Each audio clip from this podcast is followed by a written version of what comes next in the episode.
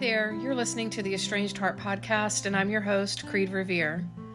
On this Christmas message, today is Christmas, I wanted to send out a bit of reflection and thought to each of you adult, estranged adult children, as well as estranged parents.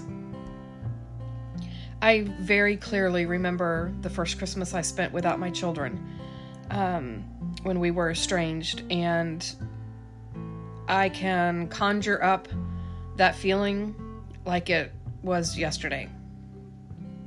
I remember um, the utter heartbreak. I had never spent a Christmas without my children in 30 some odd years so I I understand the pain that you're feeling today not having your loved one near. And that goes for estranged adult children. I understand that it's hard and difficult to not have your parent in your life. I understand the challenge that you're walking and the experience you're living today and my heart goes out to you.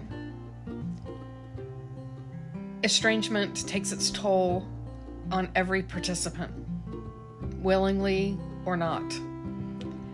And it is my hope that in the coming year of 2022 that more families are able to come back together and be reconciled and find healthy ways to transform their relationships with one another so that they can be in relation with one another, be connected, and to feel healthy, happy love. And there is a difference. We can love someone to the bottom of our feet, to the tip of our, our heads and it still not be a healthy love. So my my wish for you today is that I hope that somewhere somehow you're able to experience glimmers of, of hope and joy maybe and at a minimum that you're able to experience some kind of inner peace knowing that you are worthy of love and belonging you estranged parents and you estranged adult children. You are worthy of love and belonging and deserving of healthy, happy relationships with one another.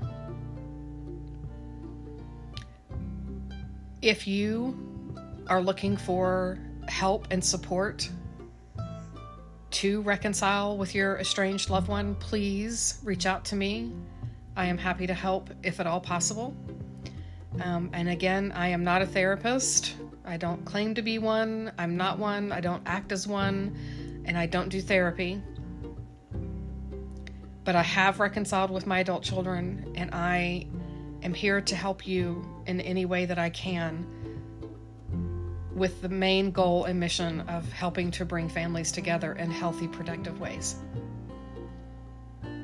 In the meantime, take care of yourself and know that my heart is holding yours today on Christmas.